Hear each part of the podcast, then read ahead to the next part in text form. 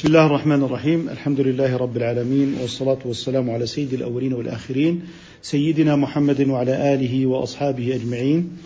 نحن في هذا اليوم الرابع من شهر جمادى الأولى لسنة إحدى وأربعين وأربعمائة وألف للهجرة الموافق التاسعة من شهر كانون الثاني لسنة عشرين عشرين. بلغنا إلى عند قول الناظم رحمه الله تعالى وما به قد خوطب النبي. تفضلوا أخي جهد. بسم الله الرحمن الرحيم. قال الناظم رحمه الله ونفعنا الله به وبكم. وما به قد خوطب النبي. تعميمه في المذهب السني. جزاكم الله خيرا وبارك الله فيكم.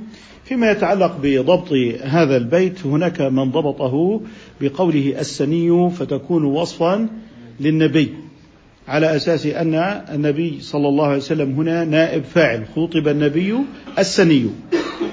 واضح؟ لكن الشارح في شرحه نشر البنود ذكر في الشرح أن السني هو وصف للمذهب. فقال يعني أن السني بفتح السين أي المشهور في مذهب مالك. المشهور في مذهب مالك تعميم الخطاب الخاص بالنبي صلى الله عليه وسلم. اذا أراد بكلمة السني أن يصف المذهب أم أن يصف الرسول صلى الله عليه وسلم؟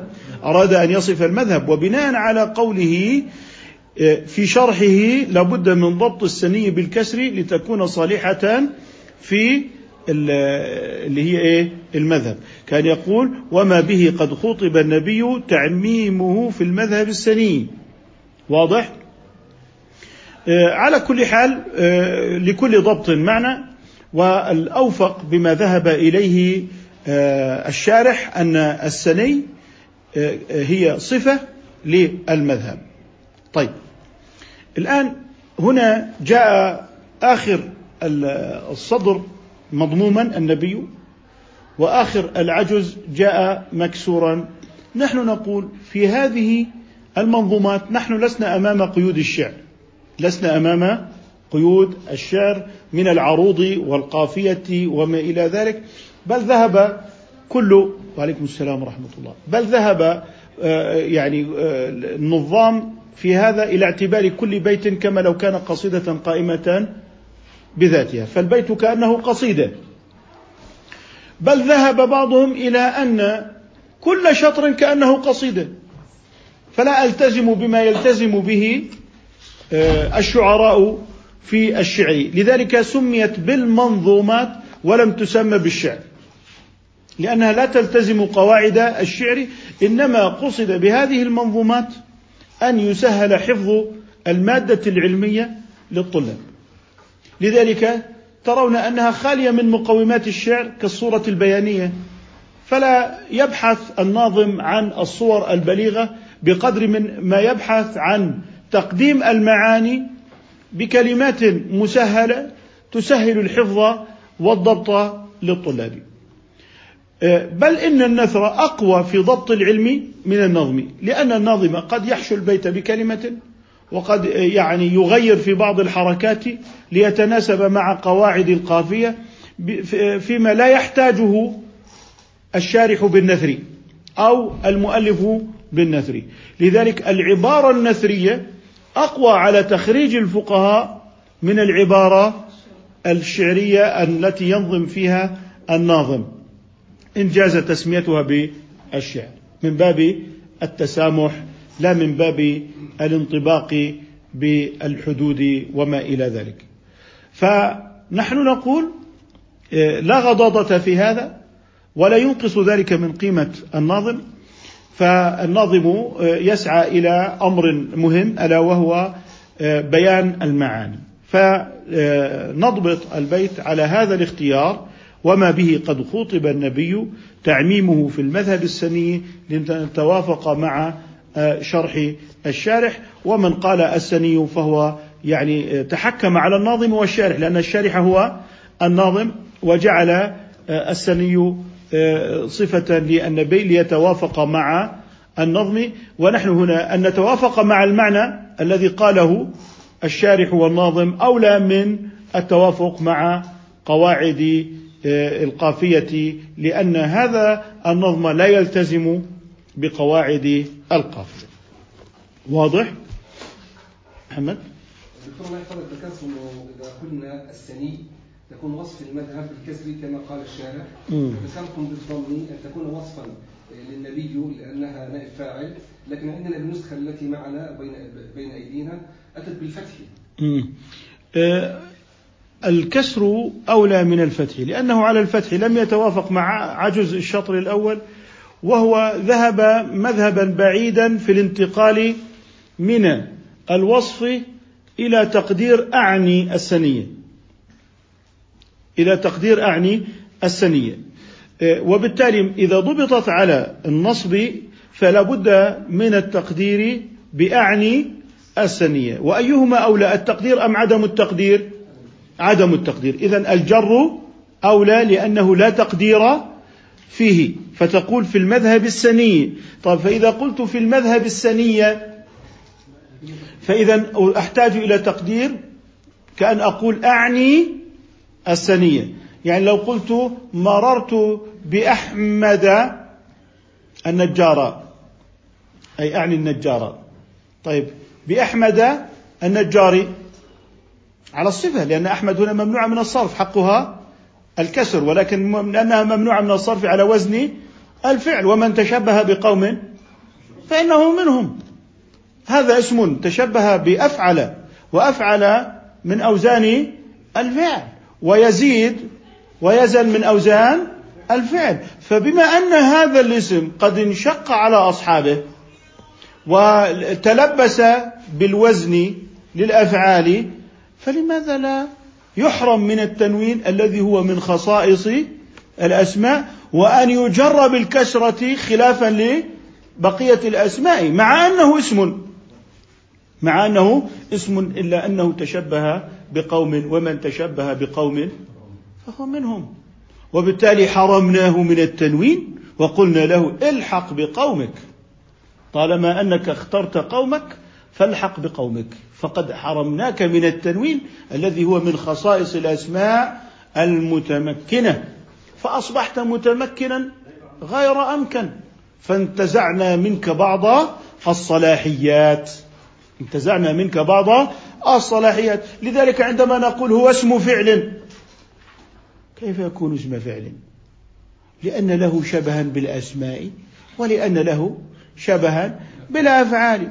فعندما جئنا إلى الأسماء قلنا هذه أسماء سعيد وخالد ومحمود وبيت ومدرسة وجامعة. وجئنا إلى أكل وشرب ونام ولعب وكتب ودرس ويكتب وما إلى ذلك. واضح أنها من الأفعال. فجئنا إلى أشياء جئنا لندخلها على الأسماء فقالوا ليسوا منا. كهيهات. هيهات. يقول لك ما المضارع منه؟ ما اشتقاقه؟ إذا هو ليس منا من الأسماء.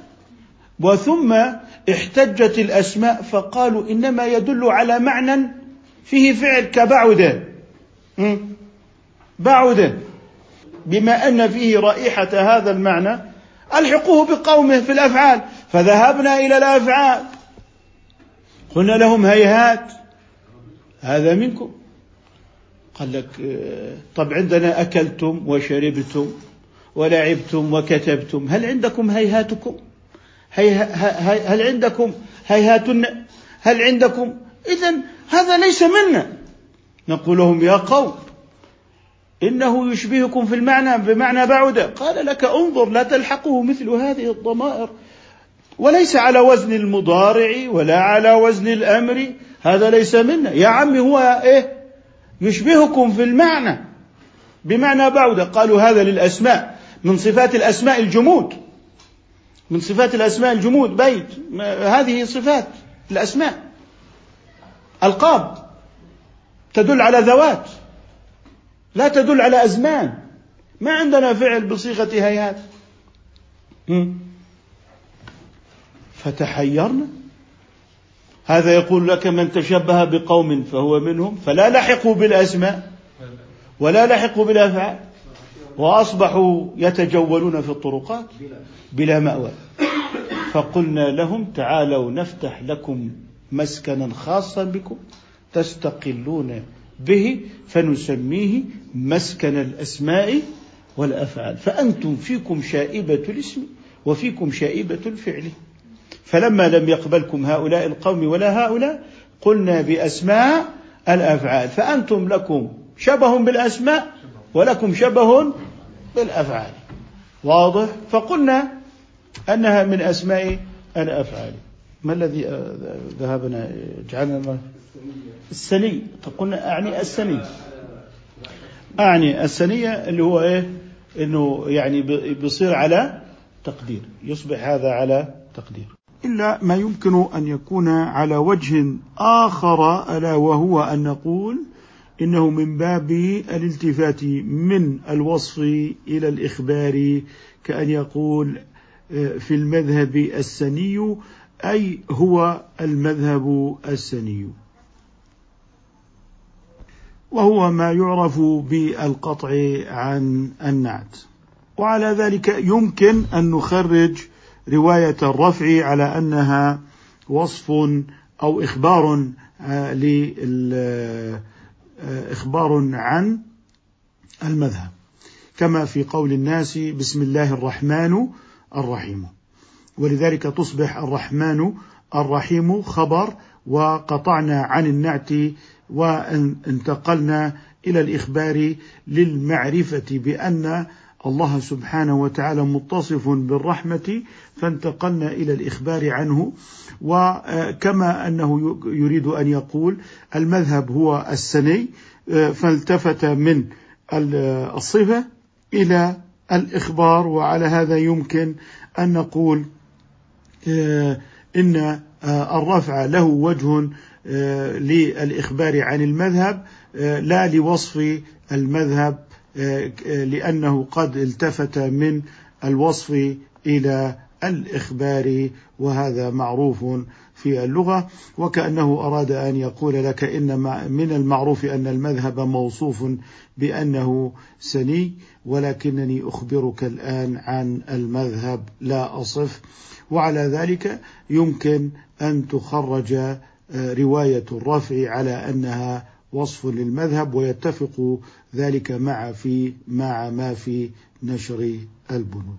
لاحظوا أنه من منذ بدأ من عند قوله ونزلن ترك الاستفصال يتحدث عن عموم ليس بالوضع فيقول لك وما به قد خطب النبي تعميمه في المذهب السني طيب بما خطب النبي صلى الله عليه وسلم ولقد أوحي إليك وإلى الذين من قبلك لئن أشركت ليحبطن عملك ولتكونن من الخاسرين. هل النبي وضع لكل رجل في الأمة؟ أم هو واحد؟ أين التعدد؟ لا يوجد متعدد. اذا من حيث الوضع خاص. فكيف يعم؟ يريد أن يقول لك إن دلالة العموم في الحكم لا بالوضع اللفظي. أنه يريد إياكم أن تشركوا فتحبط أعمالكم. اذا هو يريد المجموع أيضا. فهنا جاء اللفظ خاصا لا يستوعب المتعدد. واضح؟ فقال لك إن المذهب هنا أن عمومه ليس من جهة الوضع والمطابقة. كالإنسان كالذي واضح؟ إنما هو مستفاد تقديرا لا مذكورا. مستفاد تقديرا لا مذكورا. فمن ارتد عن دين الإسلام حبطت أعماله. وإن كان المخاطب هو رسول الله صلى الله عليه وسلم. اذا فهمنا العموم أم لا؟ فهمنا العموم. فهمنا إيه؟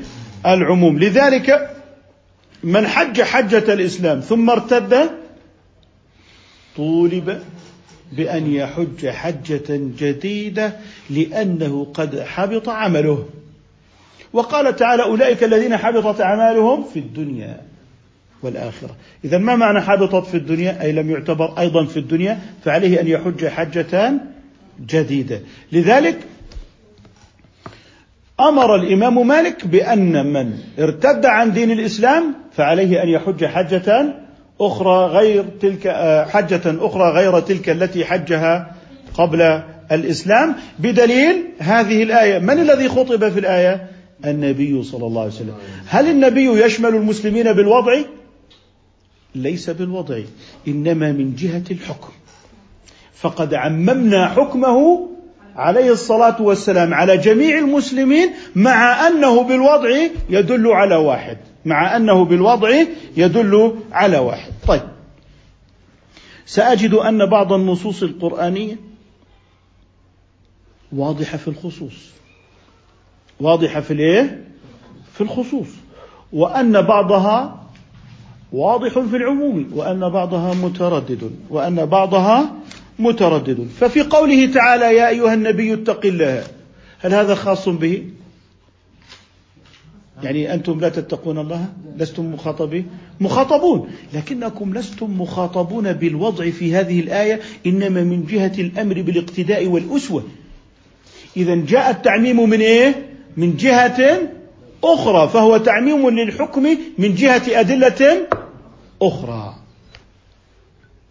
ولم يأتي من جهة الأوضاع اللغوية ودلالة المطابقة التي هي من آه، دلالات العموم. التي هي من دلالة العموم في الألفاظ. في الألفاظ. طيب. لكن في قوله تعالى يا أيها المزمل هل هو خاص به أم متردد؟ ستجد أن المالكية يتوسعون في مد هذا الحكم وأنه من باب العموم وعموم الحكم. وعموم الإيه؟ الحكم. لا عموم لفظ النبي للأفراد. اذا كأنه غادر ساحة دلالة الوضع في العموم المطابقية منذ بدأ بقوله ونزلن ترك الاستفصال. ثم قال قيام الاحتمال في الأفعال. واضح؟ وها هنا جاء في قوله وما به قد خطب النبي تعميمه في المذهب السني. وما أتى للمدح أو للذم يعم عند جل أهل العلم. ولاحظوا التوسع من قبل الأصوليين وفي المذهب المالكي خصوصا. في موضوع يا أيها النبي أنه يعم. إلا ما كان من جهة إلا كان من إلا ما كان من جهة الخصوصية له عليه الصلاة والسلام. كمثلا قوله بلغ ما أنزل إليك من ربك. هل أنتم عندكم ما أنزل إليكم من ربكم؟ لا. هذاك هو مخصص به من جهة الإيه؟ الوحي. فنقول هنا خاص قطعا. خاص قطعا. طيب آه، في قوله يا أيها النبي اتق الله عام. يا أيها النبي اتق الله. كذلك في بعض الآيات الكريمة مثل ما يتعلق بتخيير النبي صلى الله عليه وسلم في أزواجه. يا أيها النبي قل لأزواجك إن كنتن تردن.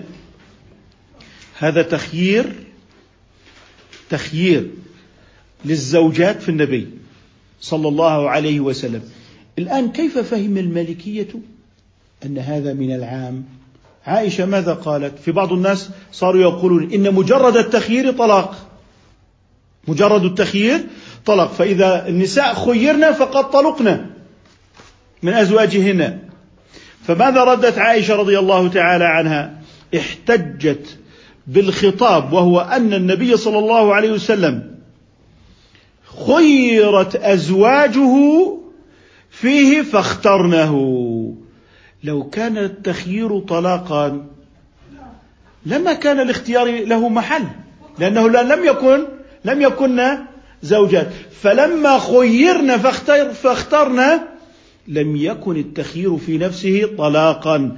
خطاب التخيير فيما جاء بخطاب خاص. يا أيها النبي قل لأزواجك من الذي عممه عائشة أم لا؟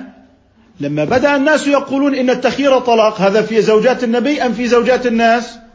في زوجات الناس. فاحتجت أم المؤمنين بقوله تعالى يا أيها النبي قل لأزواجك إن كنتن تردن. اذا ردت عليهم في أن تخيير الرجل زوجته ايا كان ذلك المسلم لا يعد تطليقا. بماذا؟ بخطاب يا أيها النبي. اذا ماذا فهمت أم المؤمنين؟ العموم. هل العموم في اللفظ من ناحية الوضع أم من جهة الحكم؟ من جهة الحكم كالأمر بالتأسي والأمر بالإيه؟ بالقدوة. إذا هذا هو الفهم. فقد جعلت أم المؤمنين يا أيها النبي قل لأزواجك من باب العام. لكنها قالت إنكم أنتم نبي. بدلالة الوضع؟ لا. إنما عممت من جهة الحكم لا من جهة الوضع وهذا أمر متفق عليه بين الجميع. أن ما خطب به النبي صلى الله عليه وسلم لا يعم من جهة الوضع البتة لا عند مالكية ولا عند غيرهم. لماذا؟ لأن الوضع لا يحتمله بالمرة. فلذلك عمومه لن يكون من جهة الوضع. إنما جاء الخلاف بين الفقهاء في عمومه من جهة الحكم لا من جهة الوضع. أي تعميم الحكم. فهل حكم الناس جميعا كأفراد كحكم النبي صلى الله عليه وسلم؟ المالكية على الأصل أنهم كالنبي صلى الله عليه وسلم. فنحتج بعموم الحكم لا بعموم من جهة الأوضاع اللغوية. إذا في محل اتفاق. بين الجميع.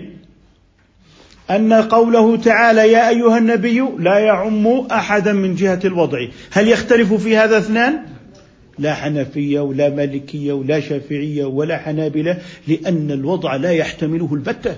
كيف يحتمل أنك نبي؟ لا, لا لا نبي بعد رسول الله صلى الله عليه وسلم هو خاتمهم فكيف ينطبق عليه وضع النبي؟ لا ينطبق بالمرة. لا ينطبق بالمرة إذا العموم لم يأتي من جهة الوضع. طيب من أين جاء؟ من جهة الحكم. أن الأمة في الحكم كحكم نبيها. هذا هو الأصل وهذا هو المذهب. هذا هو المذهب. طيب خالفت مذاهب أخرى فقالت إن الأصل أن الحكم لا يعم في قوله تعالى يا أيها النبي. لكننا نبحث عن العموم بقرائن. نبحث عن العموم بإيه؟ بقرائن. كأن يقال يا أيها النبي إذا طلقتم النساء هو واحد. هو واحد. فجاء الضمير بالجمع. فجاء الضمير بالإيه؟ بالجمع. إذا يشمل غيره أم لا؟ إذا شمل. إذا جاءت قرينة الخطاب للجماعة من جهة ضمير الجمع في قوله تعالى طلقتم. لكن الخطاب كان يا أيها النبي إذا هل يختلف اثنان في أن هذا على سبيل العموم؟ إذا محل اتفاق. إذا محل اتفاق. إذا محل اتفاق. أن دلالة يا أيها النبي بالوضع لا تشمل غيره محل اتفاق.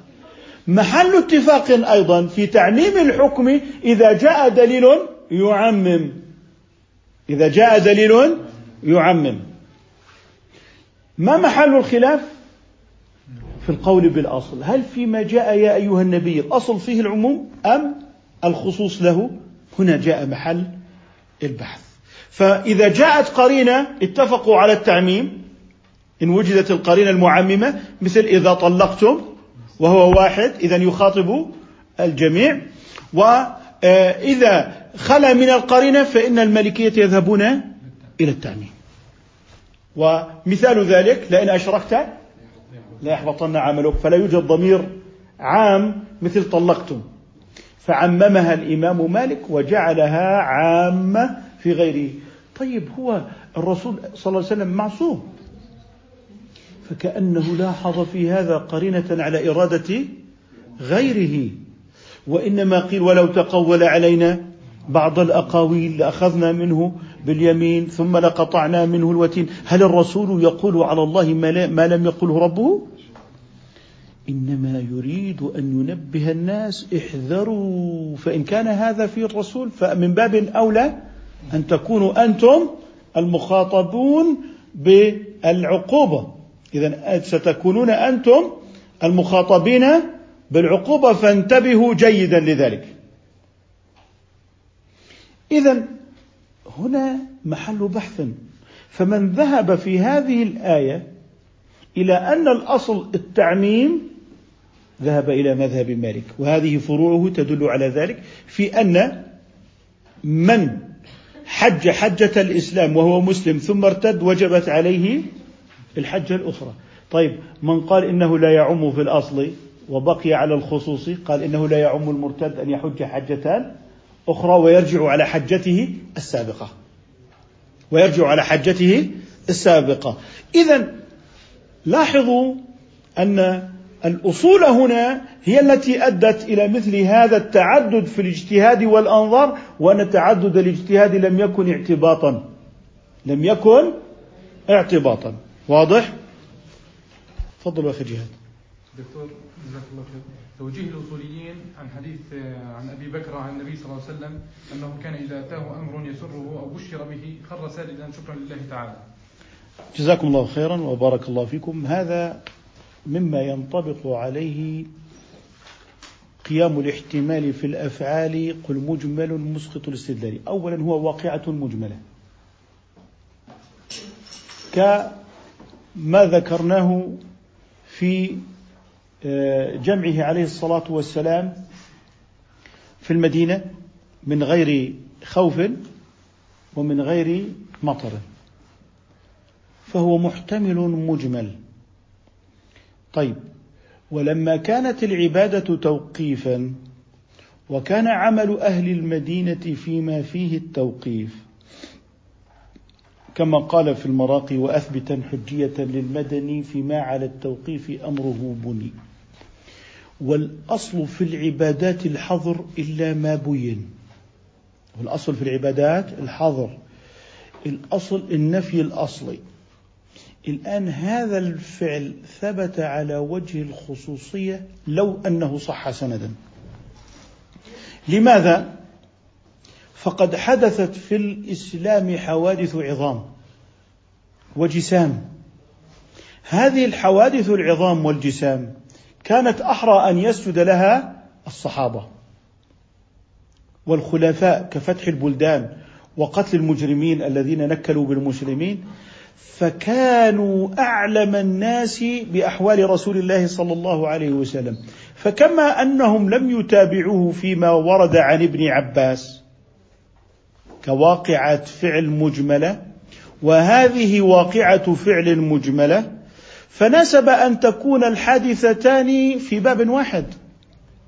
فإذا قلت إنه لا جمع إلا بعذر المطر والسفر ومزدلفة والشروط المعروفة أما ما ورد من حديث ابن عباس فإنه لا حال مجمل كذلك يجب أن يعتبر هنا هذا حالا مجملا. فلماذا اعتبرتم حديث ابن عباس في الصلاة مجملا؟ مع أن الصحابة رضي الله عنهم مع قيام هذه المقتضيات لأنهم لم يقتدوا به فدل على إيه؟ على واقعة عين. فلماذا هنا جعلتم أيضا سجود الشكر سنة ولم تجروا فيها على أنها وقائع أعيان وأفعال محتملة؟ فمع أننا اتفقنا على الإجمال في الأفعال التي لم يرافقها قول فكما قلتم في حديث ابن عباس في الجمع من غير مطر ولا سفر فقولوا هنا في سجود الشكر. أما بالنسبة لنا نحن فنحن متوحدون على نفس الأصل التي الذي اتفقنا عليه وهو قيام الاحتمال في الأفعال قل مجمل مسقط للاستدلال. وقول سيدنا الإمام الشافعي هو الذي نحكمه هنا وهو متفق مع المذهب المالكي في هذه المسألة كأصول. ونحن نتكلم هنا كأصول. ألا وهو قيام الاحتمال في الأفعال؟ قيام الاحتمال في الأفعال كساها ثوب الإجمال وأسقط بها الاستدلال. واضح؟ فلذلك نقول إنه حادث مجمل. طيب كيف يفسر؟ أعطونا السبيل لتفسيره نتأوله.